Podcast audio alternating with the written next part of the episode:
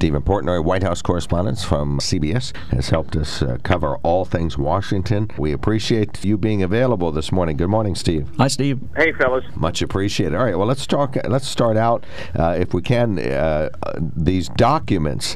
Uh, what is the early analysis of the difference and/or similarities when President Trump had uh, secreted a bunch of documents down in Florida? Well, I, I could spend more time talking about the differences. Let's talk about the similarities first. Uh, at, at its core, what we're talking about is the potential mishandling of classified documents. That was the case in Donald Trump. Uh, moving uh, classified documents out of the White House down to Mar-a-Lago, keeping them there.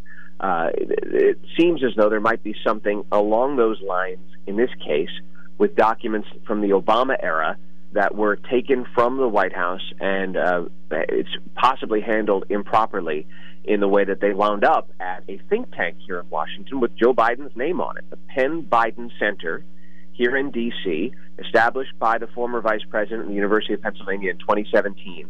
Uh, it, there was an office at that facility on Capitol Hill that, um, or I should say near the Capitol, that was meant for the former vice president's use, and he did use it briefly from 2017 until he began his campaign for president. The discovery was made in November of last year, about a week before the midterm elections, when personal lawyers for Joe Biden were going through a locked closet, they say, and they stumbled upon, amongst other things, other uh, uh, boxes and other materials that were not classified, some materials that did have clear classified markings.